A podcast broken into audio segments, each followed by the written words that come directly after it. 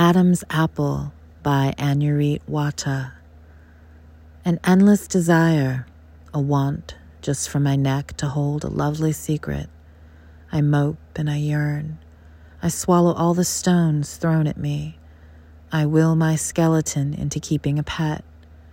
Mostly, I just wait for the ecstasy of an Adam's apple to be stuck in my throat, even when my mother tells me I'm Eve taking a bite.